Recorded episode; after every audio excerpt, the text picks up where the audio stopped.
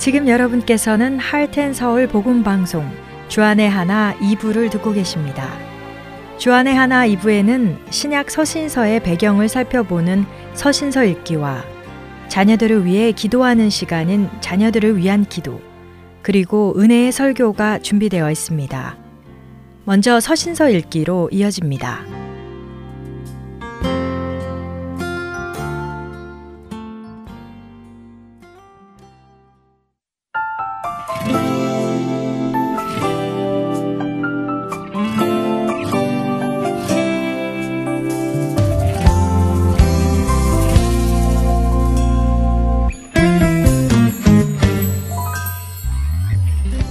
청취자 여러분 안녕하세요. 서신서 읽기 진행의 김민석입니다.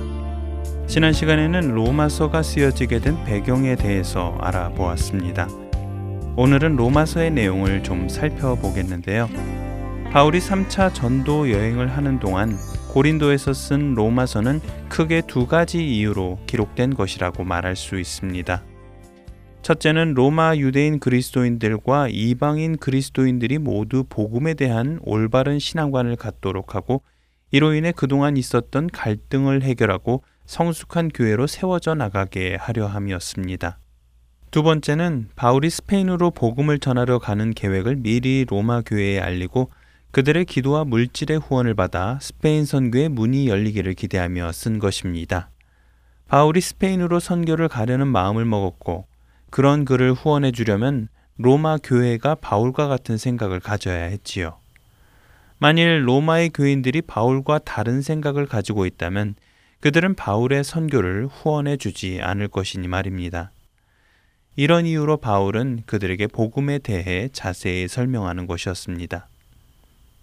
사도 바울은 로마서를 시작하면서 1장 1절과 2절에서 인사말과 함께 자신이 예수 그리스도의 종이자 사도로 부름받은 자임을 소개하며 복음을 소개하고 있습니다.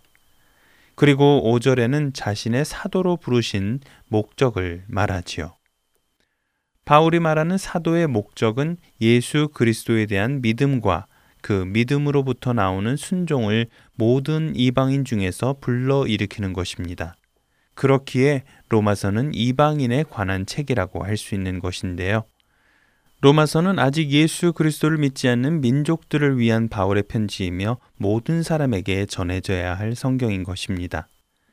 그렇기에 로마서는 복음에 대한 설명이 자세하고도 체계적으로 잘 되어 있는 것입니다. 로마서는 유일하신 하나님께서 그의 독생하신 아들을 세상에 보내사 죄인을 위하여 죽고 부활하게 하셔서 사람들을 구원하기 위하여 아주 특별한 일을 하셨다는 좋은 소식을 소개하고 있습니다. 예수님의 복음은 예수님을 믿음으로 구원에 이르게 된다는 아주 강력하고 자비로운 소식입니다.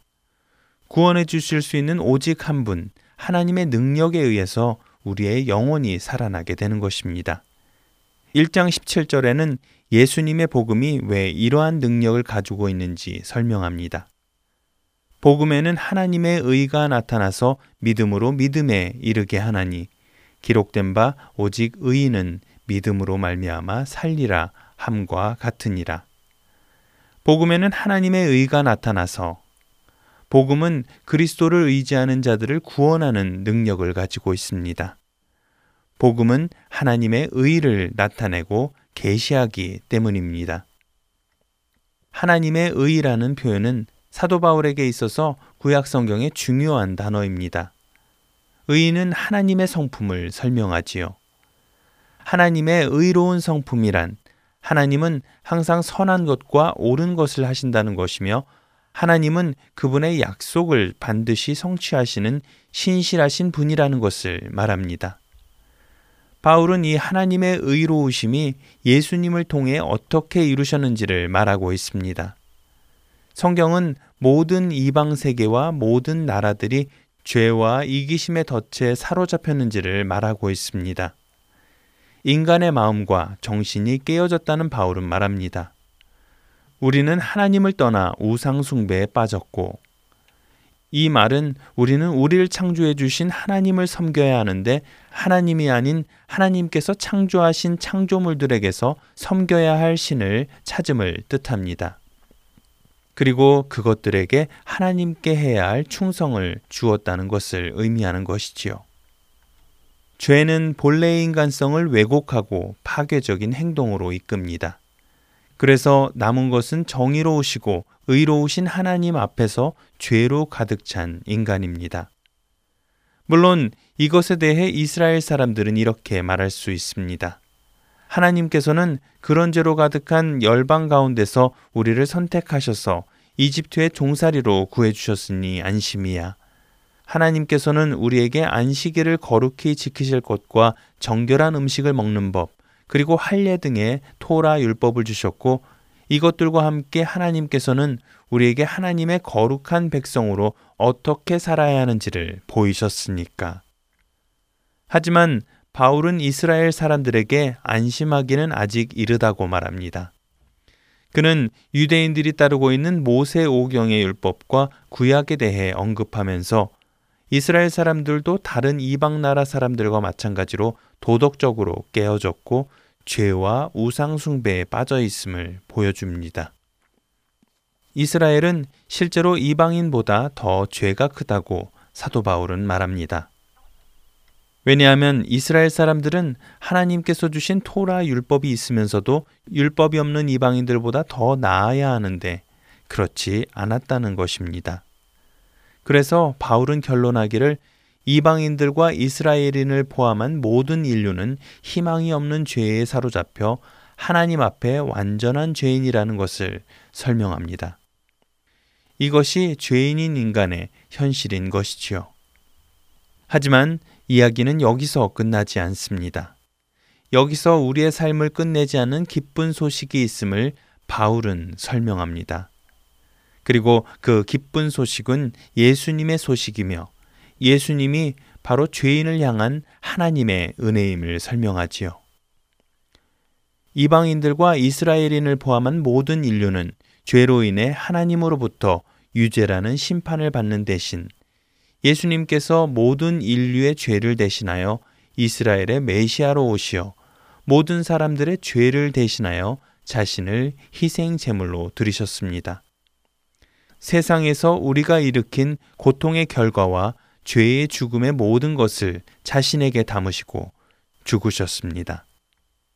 그리고는 그 죽음으로부터 부활하심으로 이 모든 것들을 이기셨습니다. 한 사람으로 인해 죄가 우리 안에 들어온 것과 마찬가지로 한 사람으로 인해 하나님의 의가 우리 안에 들어온 것이지요. 바울은 하나님께서 예수님을 믿고 신뢰하는 자들을 어떻게 의롭게 하셨는지를 말합니다. 바로 칭의, 의롭다 칭함을 받는 것입니다. 예수님이 우리를 대신한 것 때문에 우리는 하나님 앞에서 새로운 지위를 얻었습니다. 하나님께서는 우리의 죄를 묻는 대신에 오히려 예수 그리스도의 십자가를 통해 사람이 하나님과 올바른 관계에 있고 용서받았음을 선언하십니다. 바울은 로마서를 통해 당시 로마 교회 안에 있었던 관심사들, 특별히 유대인 성도들과 이방인 성도들 사이에 있었던 관심사들에 대해 설명해 주었습니다.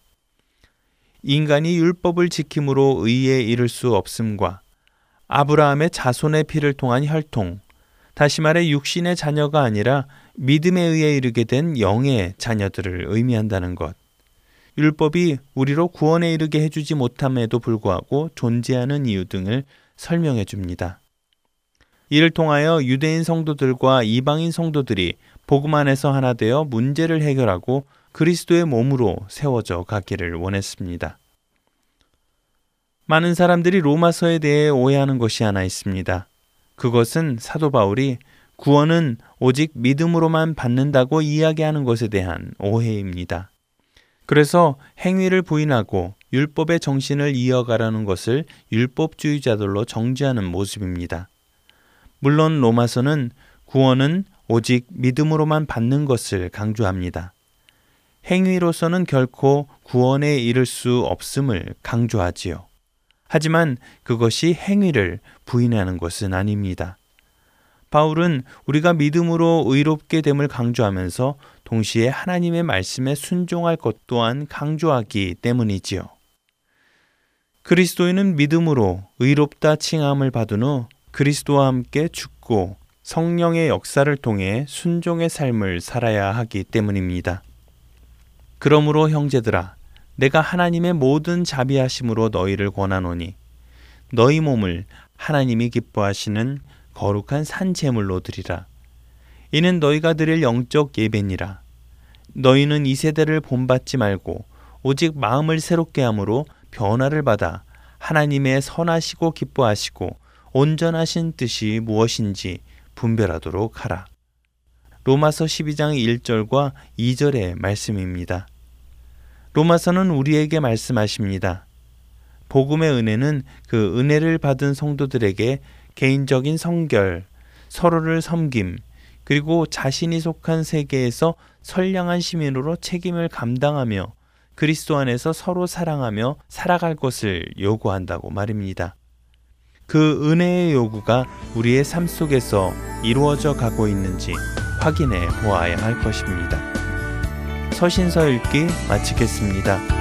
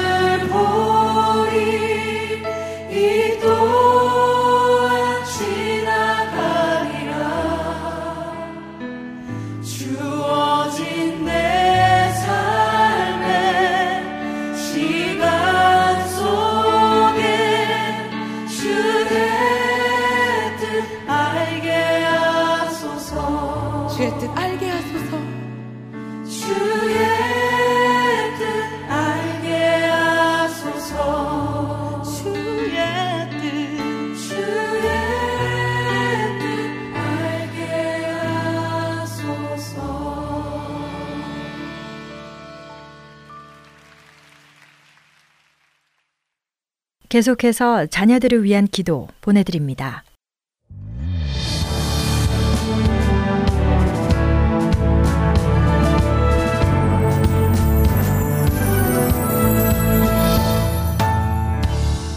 애청자 여러분 안녕하세요. 자녀들을 위한 기도 시간의 데보라 조이입니다.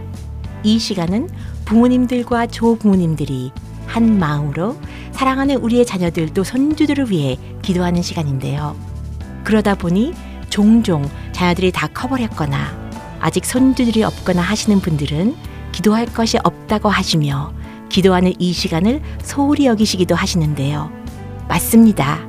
사실 기도라는 것이 그 기도의 제목이 우리 마음에 들어오지 않으면 적극적으로 안 되는 것이 사실이지요.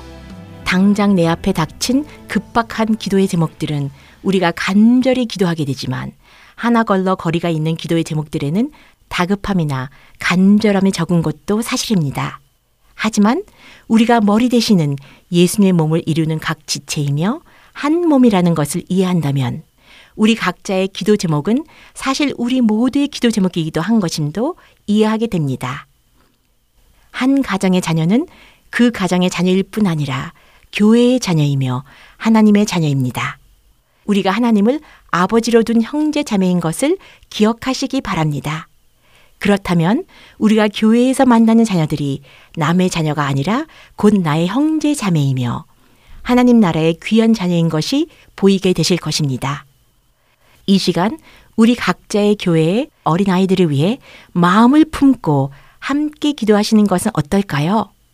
우리 다음 세대에 예수님을 전해줄 하나님의 귀한 사역자들이 될 그들을 위해 함께 기도해 주시기를 간절히 부탁드립니다.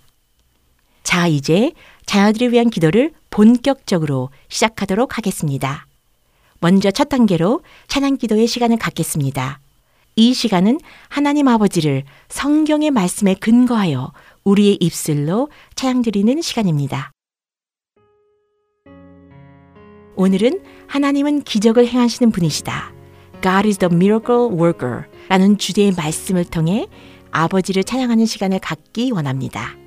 하나님은 설명할 수 없는 초자연적인 일들을 행하시는 분이십니다. 하나님의 말씀을 여러분과 나누겠습니다. 역대상 16장 8절에서 15절까지 말씀입니다.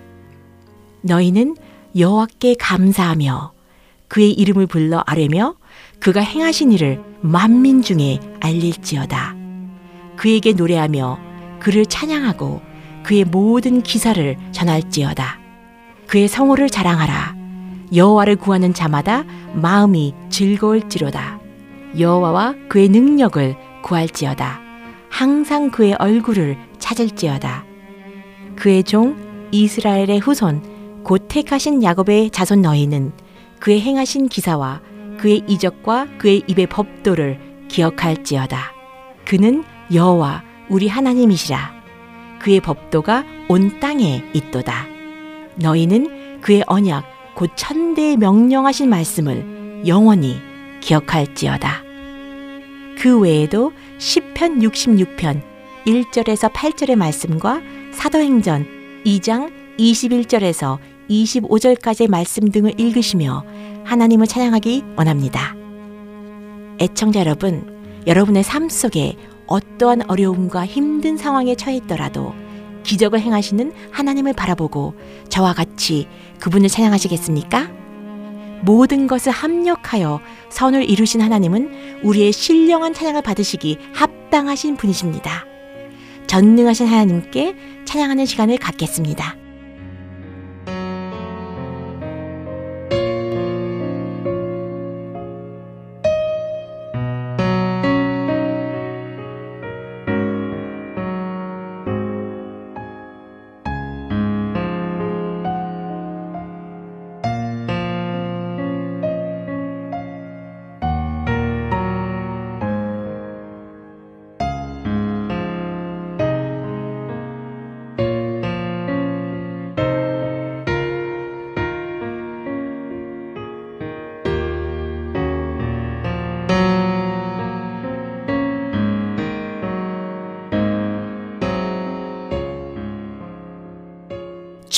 초자연적인 기적을 행하시는 언약의 하나님을 찬양합니다. 우리가 여호와를 즐거운 마음으로 노래하고 찬양하며 주님의 기사를 담대하게 선포합니다. 우리가 항상 하나님의 얼굴을 찾으며 여호와께서 행하신 기사와 이적을 기억하며 놀라운 능력의 하나님을 높이 성축합니다. 우리가 주님의 이름의 영광을 찬양하고 영화롭게 찬송하며 모든 원수가 복종하는 큰 권능의 하나님을 경배합니다. 주의 이름을 부르는 자들에게 구원을 주시고 우리의 삶 속에서 권능과 기사를 베푸시는 하나님의 놀라우신 사랑을 찬양합니다. 주께서 우리에게 진리의 말씀을 통해 생명의 길을 보이시고 우리의 심령 속에 구원의 기쁨으로 채우신 하나님의 놀라우신 은혜를 진심으로 감사드리며 마음을 다해 주를 높이 송축합니다. 지극히 높으신 주의 의와 큰 일을 행하시는 거룩하신 여호와 하나님을 찬양할 때 우리의 입술이 기뻐 외치며 즐거운 마음으로 하나님을 영원토록 찬양합니다.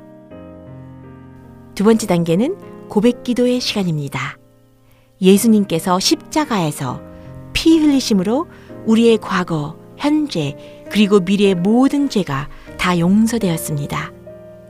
요한일서 1장 9절 말씀에 만일 우리가 우리 죄를 자백하면 그는 미쁘시고 의로우사 우리 죄를 사하시며 우리를 모든 불의에서 깨끗하게 하실 것이오라고 약속하셨습니다. 이 말씀을 생각하시면서 여러분의 삶 속에 하나님을 기쁘시게 해드리지 못한 죄를 조용히 고백하고 회개하는 시간을 갖겠습니다.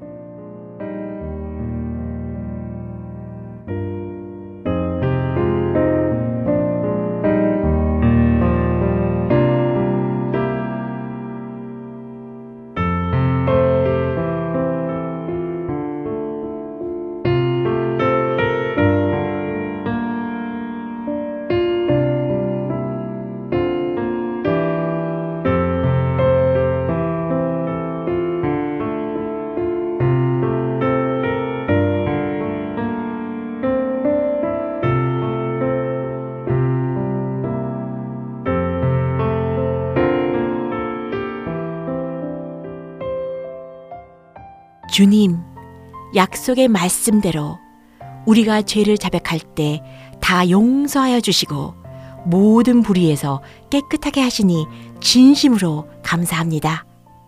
예수 그리스도께서 십자가에서 피 흘리심으로 우리의 모든 죄값을 완전히 지불해 주셨고 하나님의 영광에 이르지 못하는 우리들을 그리스도 안에 있는 속량으로 말미암아 하나님의 은혜로 값없이 의롭다 하심을 얻은 자 되게 하신 놀라우신 은혜를 찬양하며 감사합니다. 성령님께서 우리를 충만하게 채우시고 인도하셔서 우리가 정결하고 아버지께서 기뻐하시는 삶을 살 수 있도록 축복하여 주옵소서. 세 번째 단계는 감사 기도의 시간입니다. 감사란 하나님께서 하신 일에 대해 우리의 고마운 마음을 아버지께 올려드리는 시간입니다.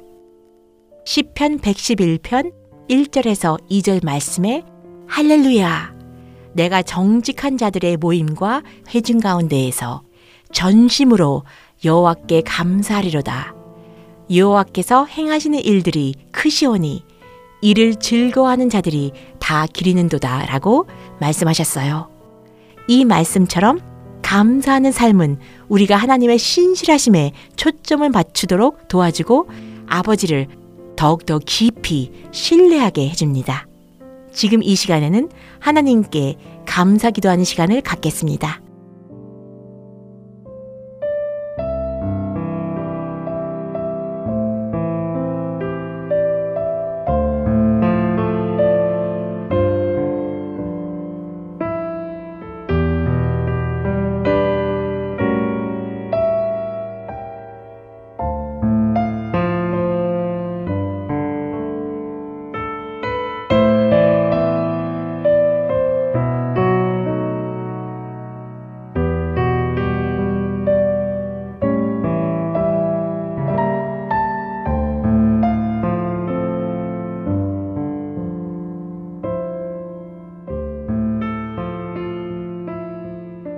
선하시며 인자하심이 영원하신 하나님께 감사드립니다.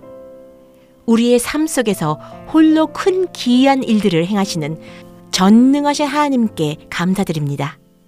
지혜로 하늘을 지으시고 땅을 무리에 펴신 우리 하나님 아버지께 감사드립니다.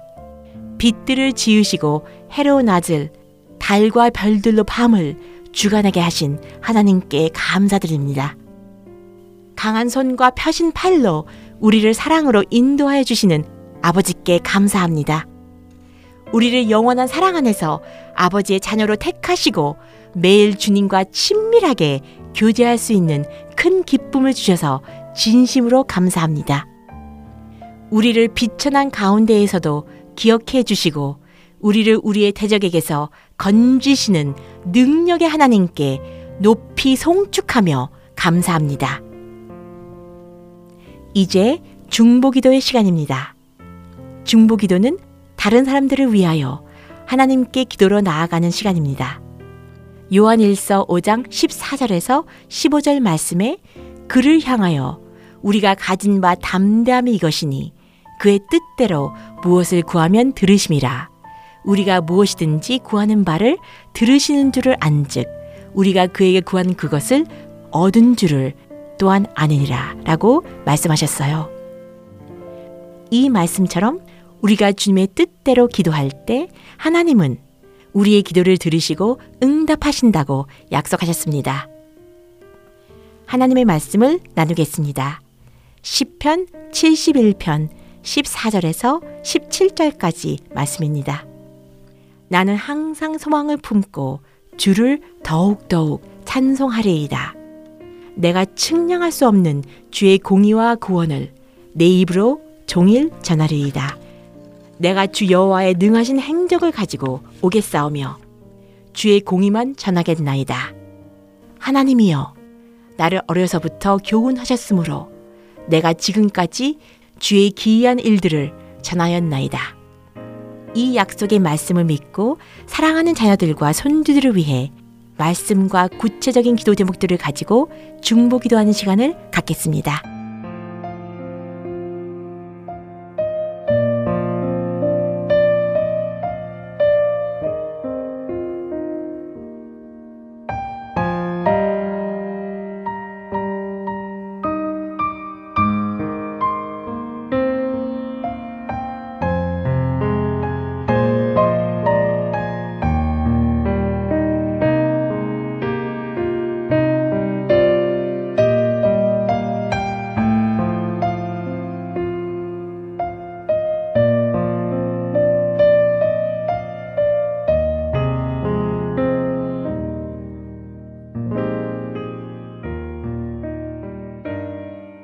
병든 자를 고치시며 죽은 자를 살리시고 기적을 행하시는 여호와 하나님 앞에 말씀의 약속을 믿고 우리가 나아갑니다.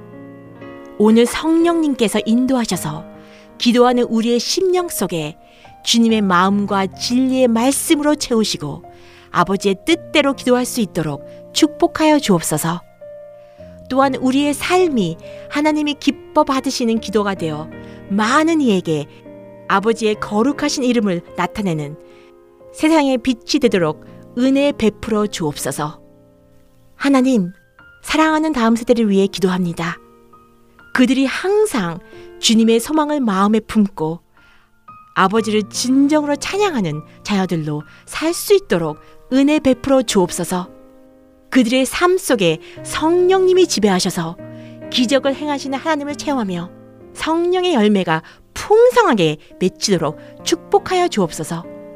하나님께서 그들을 살아있는 진리의 말씀으로 교훈하셔서 생명의 복음과 아버지의 능하신 행적을 성령의 능력으로 전하게 하옵소서. 그들에게 주님을 경외하고 말씀과 지혜로 가르치는 선생님들과 서로를 격려하며 같이 기도할 수 있는 경건한 성품을 가진 믿음의 동지들을 보내주옵소서. 하나님께서 그들을 주님의 자녀로 택하셨사오니 그들에게 은혜를 베푸사 발걸음을 주님의 말씀에 굳게 세우시고 생명의 능력으로 그들의 속사람을 충만하게 채우사 어떤 죄악도 그들을 주관하지 못하게 하여 주옵소서.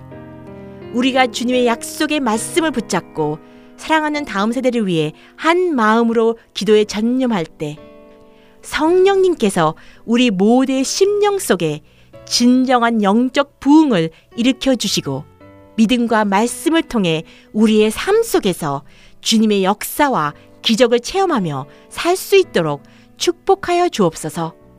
주님께 모든 영광과 존귀와 찬송을 드리며 예수님의 이름으로 간절히 기도드립니다.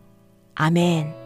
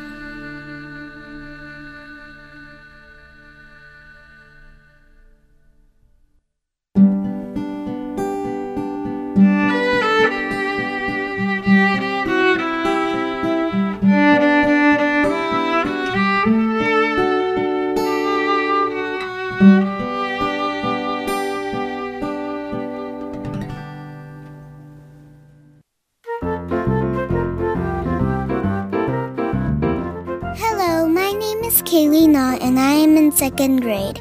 I am going to read Mark chapter. Hello, my name is Joshua Moon and I am in fifth grade and today we're going to be reading Mark chapter 7. 자녀들과 함께 성경을 읽는 Let's Read the Bible은 자녀들이 직접 참여하는 프로그램입니다. 거리에 상관없이 스마트폰만 있으면 어디서든 녹음하여 참여할 수 있는 Let's Read the Bible. 여러분의 자녀들과 손자, 손녀들도 참여해 보라고 하세요. 자세한 문의 사항은 복음방송 사무실 전화번호 602-866-8999로 해주시면 안내해 드리겠습니다. 자녀분들의 많은 참여 기다립니다.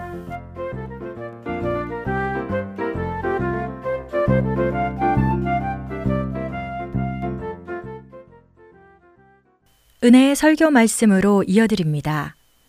오늘 설교 말씀은 조지아 아틀란타 한비전 교회 이호셉 목사님께서 여호수아 7장 1절에서 25절의 본문으로 실패를 통해 배운 것이라는 제목의 말씀 전해 주십니다.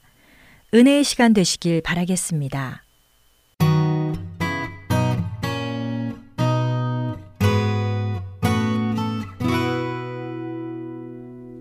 이스라엘 백성이 애굽 땅에서 땅도 없고 나라도 없고 아무것도 없이 핍박받는 노예의 삶을 살다가 하나님께서 그들의 곡소리를 듣고 또 그들의 기도 소리를 듣고 모세를 보내서 광야 가운데 이끌어내셨습니다. 광야 가운데는 이스라엘 백성들이 하나를 하나님을 섬겨 본 적이 없기 때문에 하나님을 의지하기보다는 자꾸 애굽으로 돌아가려고 합니다. 조금만 힘든 일을 겪으면 하나님 앞에 불평하기 시작합니다. 수많은 훈련을 받았음에도 끊임없이 하나님을 실망시킵니다. 그래서 하나님께서 이스라엘 백성을 향해서 뭐라 그러시냐면 이런 목이 고든 백성이다 얘기합니다. 훈련이 잘 안 되는 백성이다 그런 얘기입니다. 우리가 집에서 강아지를 키워봐도 어떤 종자는 훈련이 잘 되고요. 어떤 종자는 훈련이 지독하게 안 됩니다. 그런데 하나님을 많이 실망시켜 드렸던 것 같습니다. 그래서 첫 세대가 40년간을 광야를 뺑뺑 돌다가 광야에서만 살다가 죽습니다. 새로운 세대가 우리가 수요일마다 말씀 나누는 것처럼 요단강을 건너서 드디어 하나님께서 약속하신 축복의 땅을 점령하기 시작합니다. 오늘 우리가 보는 건 뭐냐면요. 그 축복의 땅을 점령해 들어갔을 때 무슨 일이 일어나냐 하는 것을 직접 이제 말씀을 통해서 우리가 보는 것입니다. 첫 번째 전투에 우리가 아는 것처럼 여리고성에 가서 하나님 말씀대로 순종하였더니 일곱 번째 돌고 일곱 번째 날 마지막 바퀴를 돌고 나니까 성벽이 무너지고 그대로 다 도망갈 때 어, 이스라엘 백성이 쫓아가서 그 모든 여리고성을 완전히 점령했습니다. 얼마나 기뻤겠어요. 승리의 환호성이 막 울쳤는데 그 다음 전투에 바로 붙습니다. 그 다음 전투가 옆에 있던 아이성이라는 성인데 성이 작은 성입니다. 성이 작은 성이니까 우리 이스라엘 백성들이 얘기합니다. 다 올라갈 필요 없고 장정 몇천 명만 올라가면 되겠습니다. 실제로 2, 3천 명 올라가서 전쟁을 하다가 이스라엘 군대가 쫓겨가지고 막 도망옵니다. 이스라엘 군대는 패배가 있으면 안 됩니다. 왜냐하면 이건 holy war 성전이기 때문에 하나님은 지실 수가 없는 분이십니다. 그런데 소수의 적군 앞에 패해갖고 도망오다가 오늘도 30여 명이 죽습니다. 그리고 오늘 뭐라 그러냐면 물처럼 녹아가지고 마음이 흐물흐물해졌다. 덜덜 떨었다는 얘기입니다. 불과 소수의 몇 명 안 되는 아이성에 있는 전투력 때문에 이스라엘 군대가 벌벌 떨었다는 얘기입니다. 오늘 이런 문제가 생기면서 제일 처음에 여호수아가 한 일은 뭐냐면 지도자들과 함께 하나님 앞에 옷을 찢고 엎드린 것이 회개한 것입니다. 이게 신앙인과 비신앙인의 차이인 것 같아요. 신앙인들은 뭐냐면요. 제일 먼저 삶 속에서 이렇게 실패를 경험해서 첫 번째 하는 것이 뭐냐면 하나님 앞에 엎드려서 하나님 제가 무엇을 잘못했습니까? 하고 엎드린 자세입니다. 그리고 기도했을 때 하나님께서 여호수에게 가르쳐 주십니다. 너희 중에서 하나님에게 바치전을 온전히 바쳐야 될 성물을 훔친 자가 있다 가르쳐 주십니다.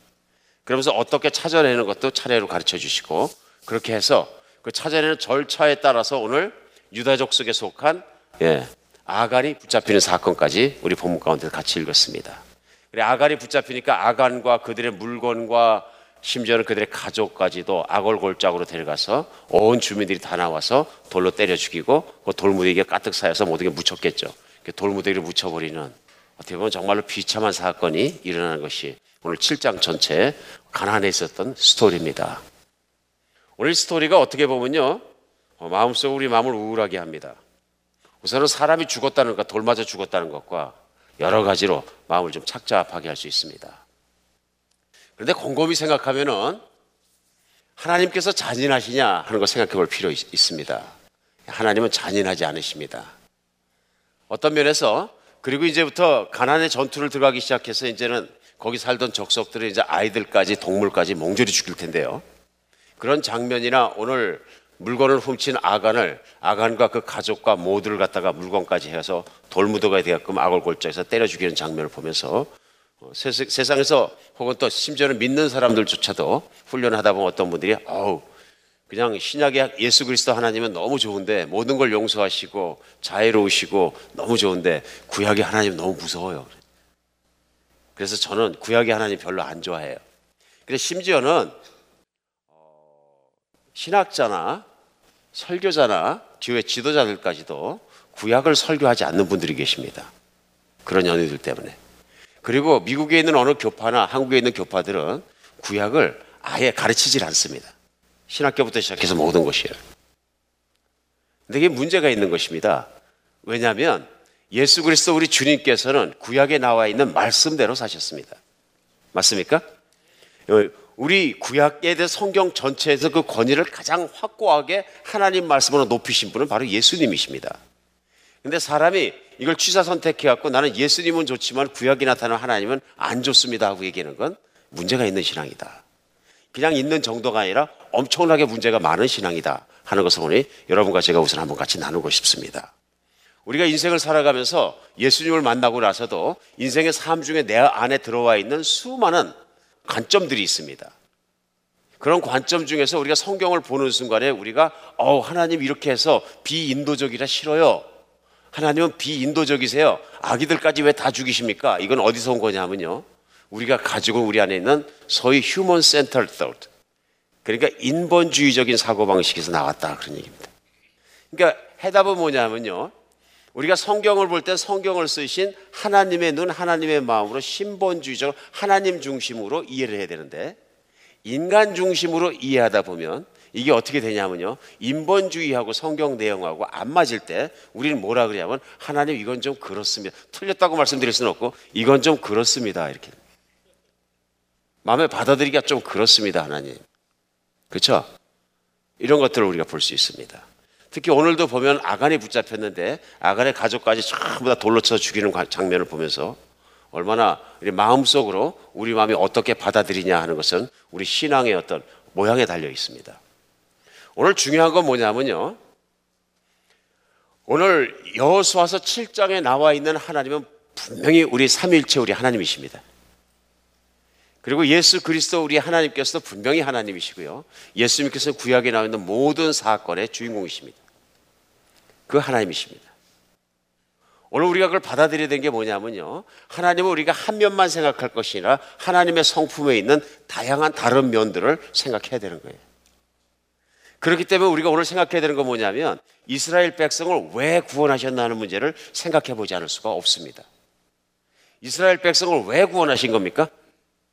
이스라엘 백성이 다른 민족에 비해서 특별히 월등하고 선민이 된 이유는 뭔가 선을 행하고 종교적이기 때문에 구원하신 겁니까? 뭐 어떤 분이 이스라엘의 문자가 가장 과학적이라 성경을 남기라고 이스라엘 백성을 선택했. 저는 그렇게 생각하지 않아요. 그건 지나친 발상인 것 같아요. 왜 그러신 거예요? 우리는 이유를 모르지만 어쨌든 믿음의 사람 한 사람 아브라함을 끄집어내셔가지고 아브라함에게 복 주시고 그 후손에 정말로 그 적석을 이루게 하시고 그 적석을 복 주시고 그 적석 중에 예수 그리스도가 나오시고 예수 그리스도 말미암아 온 세상이 다 구원받게 하고 온 세상이 하나님으로 말미암아 천국 들어게 하는 길을 준비하시고 하나님의 선하심을 드러내신 거죠. 그러니까 이 모든 과정 중에 구속사적 측면에서 우리가 봐야 되는 거죠. 그러니까 이렇게 봤을 때 이스라엘 백성은 하나도 잘했거나 잘나가지고 하나님이 특별히 사랑하라는 것이 하나도 없다 그런 얘기입니다. 오직 하나님의 일방적인 은혜를 입은 것이죠. 그러니까 쉽게 생각하면 이 세상에 있는 사람이 노아의 홍수 이후에도 다 죽어야 되는데 한 명의 생명도 남김없이 비참하게 죽어야 되는데 하나님을 저항했으므로 창조자를 저항했으므로 그런데도 불구하고 하나님께서 인간을 살리시기로 마음 먹으시고 아브라함을 선택해서 끄집어내시고 하나님을 드러내서 인간들에게 가르쳐 주기 시작하죠. 그러니까 우리 그런 측면에서 모든 인간은 당연히 골짝이 아니라 그보다 더한 지옥에 들어가고 영원히 벌을 받고 죽어야 한다 하는 쪽에서 신본주의적이고 성서적인 관점에서 보기 시작하면 인간은 구원받을 자격이 없습니다. 이렇게 보입니다. 거기서 시작하면 가나안 땅에서 죄가 만영할 때까지 이스라엘 백성들을 갖다 400년이나 애굽 땅에서 고생하도록 하나님께서 기다리신 이유는 뭐냐면요. 가나안에 있는 사람들에게 충분한 시간을 줬다는 얘기입니다. 그럼에도 불구하고 가나안에 있는 사람들이 죄가 완전히 꽉 차가지고 인간이기를 거부한 동물만 또 못한 존재가 된 거죠. 동물은 자기가 배고프지 않으면 사냥하지 않습니다. 죽이지 않습니다. 인간은 재미로 죽입니다. 정말 악합니다. 인류의 역사의 전쟁들을 보세요. 전쟁에서 포로를 붙잡아 갖고 오면은 지금은 인도주의적인 창원에서 그렇게 못하지만 예전에는 장난으로 죽였습니다. 찢어 죽여보고 태워 죽여보고 별짓을 다 했어요. 몸을 갈기갈기 찢어서 그걸 갖다 맷달아도 보고 진짜 잔인한 과거 역사에 보면요. 그런 것들이 너무 많이 나와요. 인간을 재미로 죽이는 것처럼 그런 잔인한 존재는 동물 중에 없습니다. 엄청나게 잔인한 거죠. 잔인한 것뿐만 아니라 음탕하고 타락하고 그런 모습들이 동물 맛도 못한 모습이 가득 일어나니까 그 족속은 남겨둬봤자 계속 죄 속에서 사는 거죠. 하나님 이제 이스라엘 백성을 끄집어내셔가지고 구원받은 백성을 가나안 땅에서 남은 족속을 싹 몰아내시고 거기에다 이스라엘 백성을 살기로 결정하신 거예요. 자, 여기까지 오늘 설명했습니다만은 하나님이 이스라엘 백성을 구원하신 목적은 뭡니까? 모든 인류를 구원하시게 하고 하나님의 거룩하심과 하나님의 공의와 하나님 나라를 일으키시면서 하나님을 가르쳐 주시기 원했어요. 인간들에게. 그게 뭐냐면 계시하신 거잖아요. 그래서 이스라엘 백성에게 하나님을 가르치시고 그다음에 세상 온 열방까지도 하나님을 알기를 원하신 것이 하나님의 목적이었어요. 근데 이스라엘 백성이 거기에 계속 실패합니다. 하나님을 바로 아는 백성은 하나님을 바로 대해드립니다. 근데 하나님에게 가장 최종적으로 추구하시는 건 뭐냐면 그분의 영광이에요. 하나님의 영광을 절대로 포기하지 않으세요. 그러니까 창세 이전부터 창세 이후까지 영원 동안 하나님께 추구하시는 것 His glory, 그분의 영광이에요. 그분이 영광을 지키기 위해서 뭐가 있어야 되냐면요. 거룩해야 돼. 죄가 있으면 안 돼요. 더러우면 안, 거룩하고 공의로우셔야 돼요. 거기 의가 있어야 돼요. righteousness. 그렇죠. 하나님 의로우셔야 돼요. 불의하신데 어떻게 영광이 있어요? 거룩하지 않은데 어떻게 영광이 있고요? 그러니까 하나님 완벽하게 의로우시고 완벽하게 영광을 추구하시는 분이세요. 그리고 완벽하게 사랑이신 분이시고. 이 모든 것들이 같이 있어야 하나님 선하심도 같이 있어야 하나님의 글로리가 영광이 빛나는 것입니다. 인간은 타락했기 때문에 자기의 눈으로 볼때 하나님의 영광을 모르는 거예요. 죄를 참지 않는 것도 하나님의 영광 때문에 그렇습니다. 참으실 수가 없으신 거예요, 사실은. 그럼에도 불구하고 하나님 안에 있는 사랑이 인간의 죄를 참기로 결정하게 만드신 거죠. 오늘 구약에서 오늘 본문 내용도 그것을 보여주십니다. 이스라엘 백성이 빨리 많은 땅을 차지하고 배부르게 먹고 사는 것이 하나님의 목적은 아니다 하는 얘기. 맞습니까? 그러니까 우리가 쉽게 생각할 땐 이스라엘 땅에 이스라엘 백성들이 적과 꿀 흐른 땅에 가서 배부르게 잘 먹고 잘 사는 것이 하나님 뜻이라고 파라다이스를 낙원을 하나님의 나라를 착각할 때가 되게 많아요. 하나님의 나라는 그런 것이 아닙니다. 하나님의 나라는 무조건 먹고 사는 것이죠. 먹고 사는 것이 목적인 나라가 아닙니다. 하나님의 나라는 하나님의 영광을 즐기는 곳입니다. 근데 이스라엘 백성이 하나님의 영광을 만끽하고 즐기고 인조하기 위해서는 이스라엘 나라가 하나님의 뜻으로 다스려져야 돼요. 하나님의 뜻에 100% 순종해야 돼요. 근데 문제는 뭐냐면 공동체 안에 순종하지 않는 사람이 있는 거예요. 오늘 아간과 같은 사람이 있는 거예요. 근데 아간과 같이 순종치 않는 사람을 하나님의 공의로 다스려주지 않으시면 하나님의 거룩함이 드러나지 않는 거예요. 왜 그래요? 죄는 전염력이 무지하게 강합니다. 하나님께서 그걸 관과하시고 내버두시면 되면 이스라엘 전 백성이 다 도둑질하기 시작하는 거예요. 앞으로 수많은 전투를 해야 되는데 그렇죠?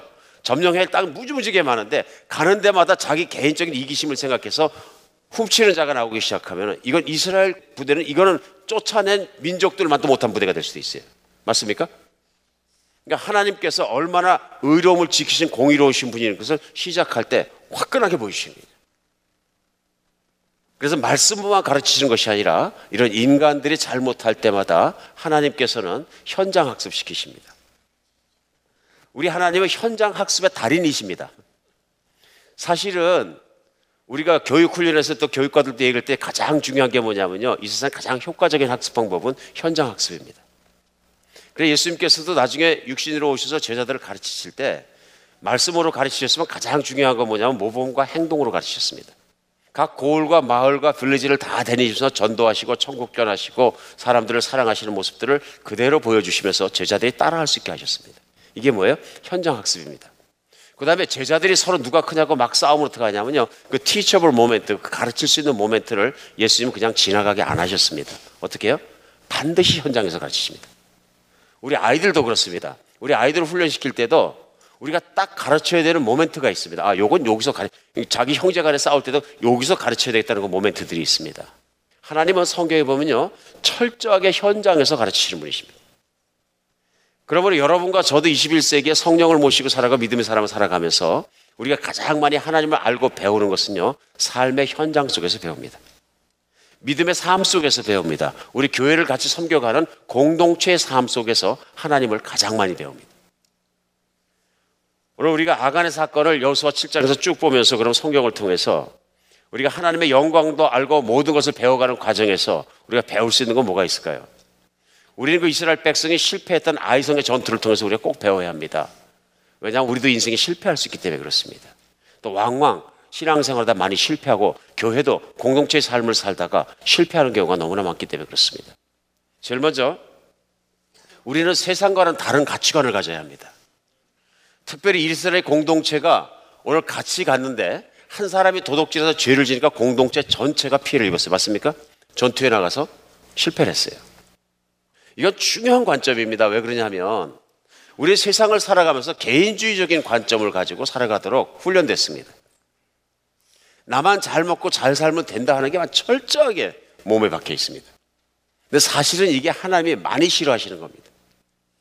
이런 사고방식 자체가요. 그렇죠? 그래서 예수님도 이 땅에 오셔서 제자들이 첫 번째 배웠던 삶의 방식과 삶의 태도는 자기의 삶을 떠나서 자기 자신을 부인하고 하나님의 나라 안에서 그리스도를 머리 삼아서 그분을 따라다니면서 공동체의 삶을 배우는 거였어요. 서로가 사랑하고 서로가 섬기고 형제 입속에 들어가는 맛있는 것이 들어가는 것을 내가 먹은 것보다 더 배부르게 생각하는 그런 새로운 삶의 방식을 배워야 됐었어요. 오늘 중요한 건 뭐냐면요. 이렇게 가치관이 달라져야 됩니다. 이 가치관이 달라져야 공동체도 지켜집니다.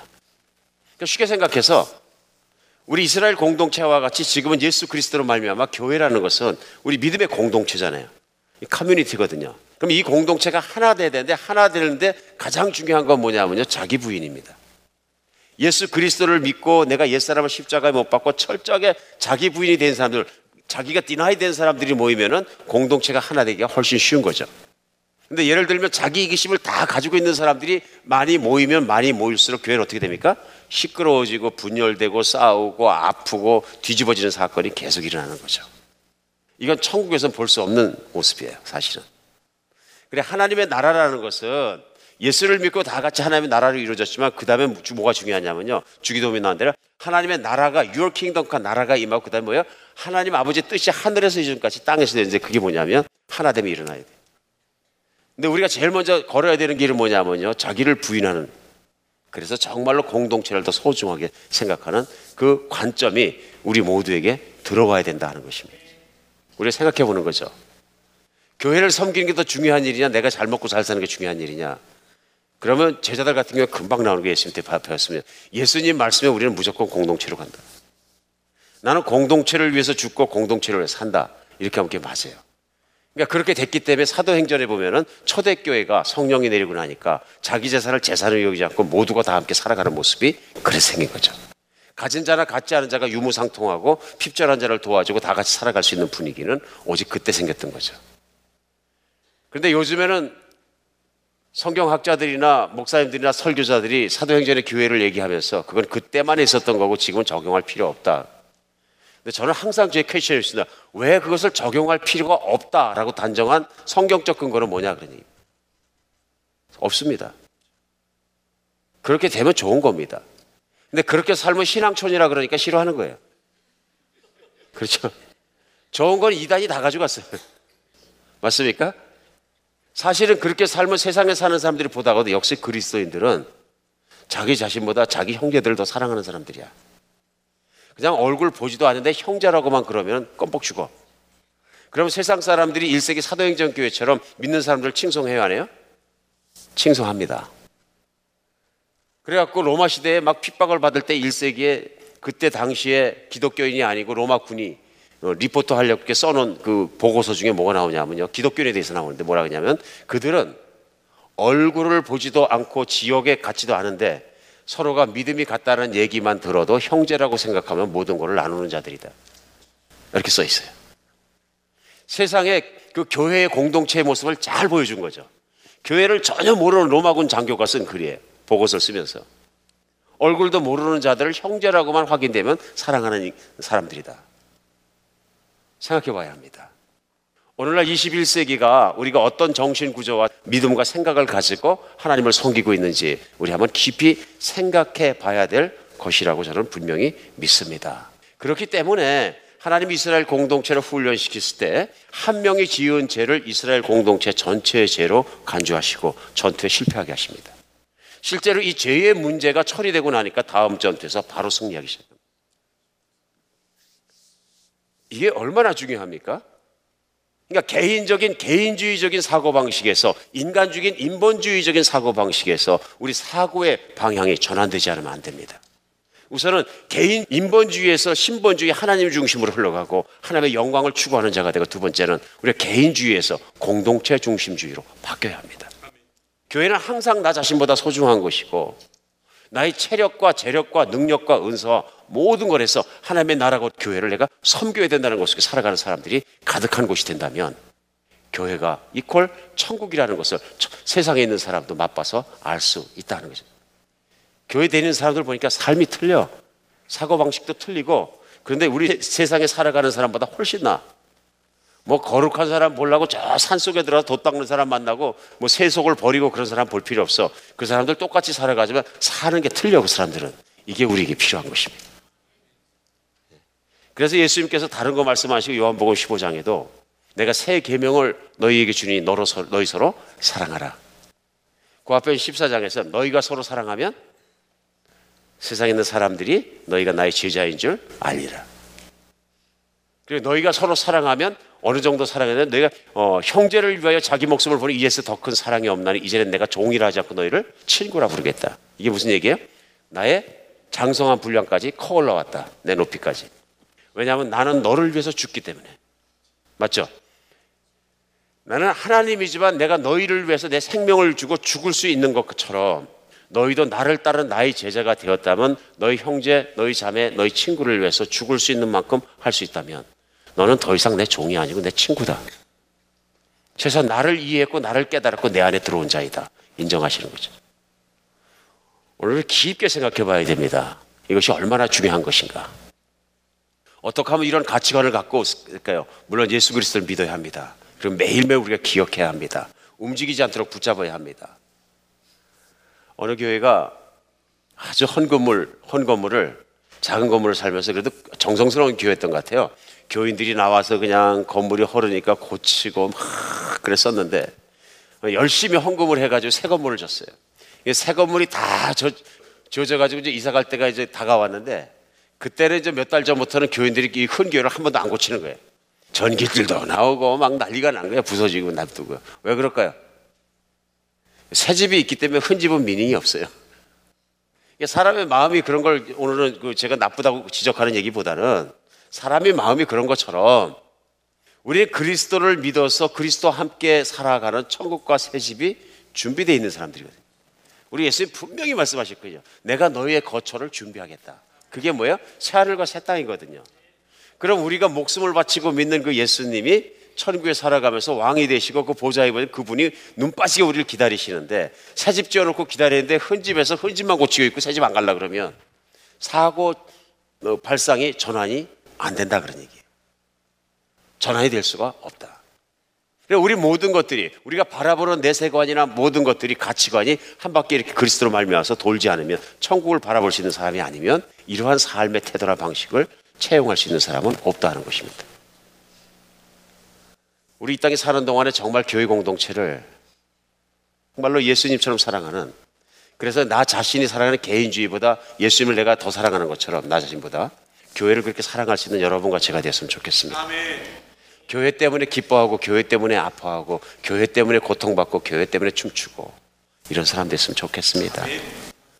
그러니까 오늘부터 이제 저도 그렇고 여러분도 그렇고 해야 되는 일 뭐냐면 다른 거 생각하지 말고요. 그냥 눈에 넣어도 아프지 않은 내 형제님들, 눈에 넣어도 아프지 않은 내 자매님들, 서로 서로가 이렇게 할 수 있으면 얼마나 좋을까 생각합니다. 조금만 내 마음에 안 들다고 그냥 비트발하고 판단하고 아프게 하고 가십하고 그러지 말고 오직 내가 생각해도 천국 가서도 계속 살을 눈에 넣어도 아프지 않은 내 사랑하는 형제들 그런 마음만 가지고 살면 얼마나 이 성도님 섬기는가 모든 면에서 우리가 하나가 되어 가겠습니까? 한 성도가 실족하면 우리도 실족하고 한 성도가 실족하면 우리도 책망받습니다. 정말 그렇습니다. 사도 바울이 고린도 교회를 향해서 책망할 때 무섭게 책망합니다. 그때 뭐라 그러냐면 너희가 왜 음행하는 자를 치리하지 않느냐. 사랑으로 품는 것도 중요하지만 죄가 지면은 죄를 짓지 않도록 형제를 견책하고 이렇게 세우는 것도 여러분과 제 일이다. 그렇죠? 왜냐하면 고린도 교회 안에 심지어는 자기 아버지하고 같이 살던 여자와 사는 남자가 있었어요. 이게 말도 안 되는 얘기거든요. 인륜적으로 뭐 말도 안 되는 얘기거든요. 그런 자가 자기 아버지하고 같이 살던 여자하고 사는 그 사람을 성도라고 교회에 앉혀 있는데 그 사람을 왜 치리를 안 했느냐 그러는. 왜 혼내지 않았느냐. 근데 교회가 개인주의를 계속 발달하면요. 누가 좀 그래도 아 그건 개인 문제고 우리가 얘기할 필요가 없잖아. 이렇게 됩니다. 교회는 그게 아니란 얘기입니다. 교회가 한 교 성도 성도들의 행위에 대해서 무관심한 것은 아니라 그런 얘기입니다. 중요하다고 생각합니다. 신약 성경에 나와 있는 건 뭐냐면 형제가 죄를 짓는 것을 보거든 너희는 가서 형제 보고 죄를 짓지 말라고 얘기하라. 그리고 그가 듣지 않거든 교회 얘기해라.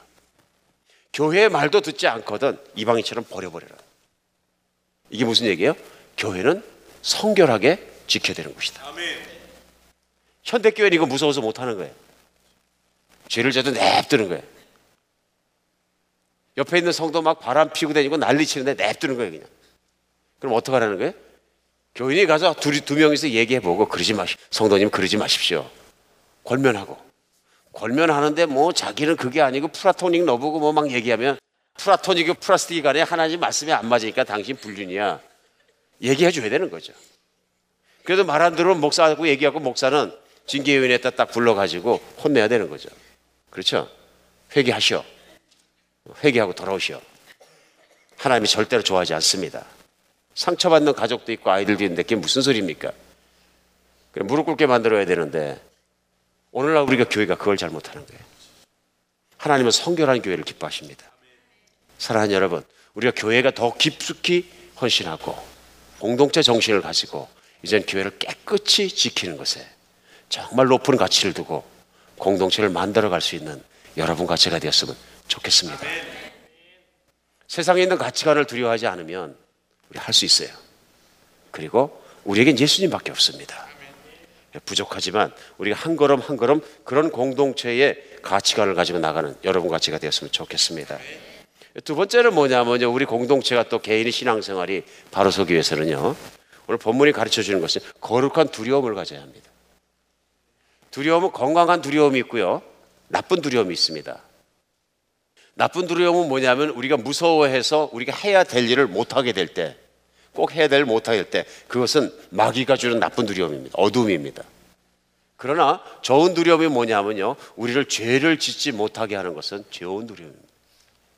우리가 어떻게 하면 죄를 덜 짓게 되고 안 짓게 됩니까? 하나님을 두려워할 때 죄를 안 짓게 됩니다. 사람은 속여도 하나님은 못 속입니다. 우리를 가장 피곤하고 힘들게 하는 게 뭐냐면 은밀한 죄, 드러나지 않는 죄들이거든요. 그렇죠? 은밀한 죄들이에요. 그래서 그런 은밀한 죄를 드러내시는 것은 복입니다, 사실은. 나는 혼자 죄를 졌다고 은밀하게 생각했는데 알고 보니까 확 드러나 버린 거예요. 드러나 버리면 어떨까? 하나님께 무릎 꿇어야지. 오늘 아간도 자기가 한 일을 아무도 모른다고 생각했어요. 하나님은 보시고 계시죠. 우리는 하나님을 경외해야 됩니다. 어떨 때 너무 사랑만 강조하니까 어떻게 되냐면요. 하나님의 의로우심과 거룩하심과 이쪽을 하나도 강조를 안 하니까 이렇게 무서운 엄격하게 의를 정말 지키시는 하나님을 우리가 패스해 버리는 거예요. 우리가 패스했다고 하나님은 당신의 의를 안 지키는 분이 아니십니다. 지키십니다. 우리의 고백되지 않고 회개되지 않은 죄는 언젠간 백, 백일하에 드러날 것입니다. 그래 예수님 뭐라 그러셨어요? 너희들은 은밀한 곳에서 죄를 짓지만 나는 밝은 곳에서 말을 하고 말씀하셨어요. 너희는 어두운 곳에서 죄를 짓지만 나는 밝은 곳에 드러내겠다. 이게 무서우신 선포. 이게 하나님의 성품이십니다. 하나님은 어둠이 없으십니다. 가리는 걸 싫어하십니다. 하나님 가장 좋아하시는 거 그래서 정직한 사람들입니다. 정직한 사람이 형통합니다. 오늘 우리 신앙생활 하면서 정말 가져야 되는 건 뭐냐면요. 하나님 앞에 있는 신전의식 갖고 살아야 돼요. 그러니까 영성이 좋다, 좋다, 영성 훈련의 가장 중요한 건 뭐냐면요. 신전의식을 지키는 게 늘. 내가 하나님 앞에 서서 생각하고 행동한다. 하나님 그 성령님께서 내 안에 살아계시고 나의 생각과 마음과 모든 것을 감찰하신다. 그 신앙이 없는 건 뭐냐면요. 내가 하나님을 무시하는 거야. 이건 모르시겠지. 말도 안 되는 얘기예요. 나의 신앙과 나의 양심과 나의 마음의 중심에 살아계신 분이 나 마음이 움직이기 시작할 때 중심이 시작될 때부터 하시는 하나님이 어떻게 그걸 모르시겠어요? 사랑하는 여러분, 오늘 아간의 사건은 우리가 교회가 한번 깊이 생각해 봐야 하는 사건입니다. 특별히 여러분과 제가 알고 있는 것처럼 21세기 요즘 같은 교회 현실과 요즘 같은 교회 모양을 우리가 보면서 하나 일들을 보면서 지나갈 때는 누구도 우리 형제 교회가 자매 교회가 하는 일에 대해서 손가락질할 수 없지만 왜냐 우리 자신의 부족한 모습을 알기 때문에 중요한 건 뭐냐면요. 어떤 교회도 우리가 비난하기보다는 우리가 반면 교사 삼아서 정말로 아간 같은 사람이 일어나지 않고 아나니와 삽비라 같은 사람들이 일어나지 않는 순수하고 정직하고 하나님을 경외하는 그런 공동체가 일어나는 그런 교회 되었으면 좋겠습니다. 성결한 교회, 회개가 많은 교회, 하나님 말씀대로 살려고 몸부림치는 교회, 훈련에 몰입하는 교회, 좋은 교회입니다. 사랑하는 여러분, 비난하기 이전에 우리 자신 스스로 돌아보며 나에게 어두운 부분이 없는가, 은밀한 죄는 없는가, 감춰진 것은 없는가, 하나님의 교회를 내가 힘들게 하는 자는 아닌가, 하나님의 영광이 그 교회에서 드러나는 것을 내가 막는 사람은 아닌가, 나 때문에 하나님의 영광이 넘어지는 것은 아닌가, 우리가 한번 겸손하게 돌아보는 여러분과 저희가 됐으면 좋겠습니다. 항상 그런 마음으로 우리 지키고 늘 나가길 바랍니다.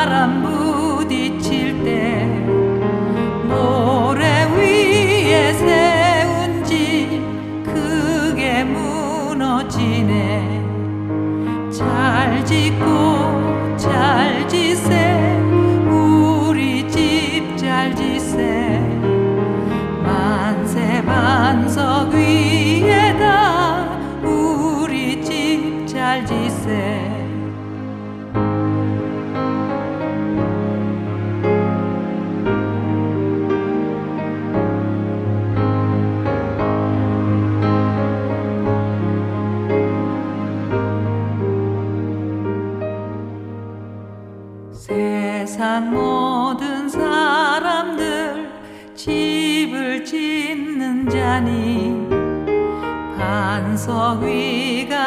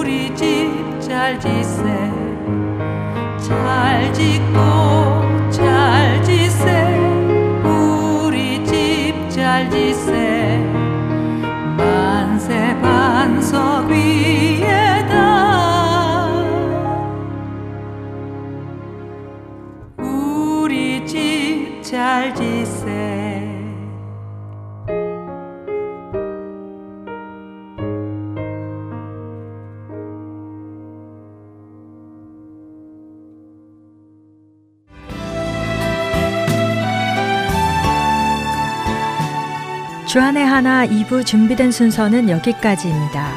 함께 해주신 여러분께 감사드립니다. 다음 시간에 뵙겠습니다. 안녕히 계십시오.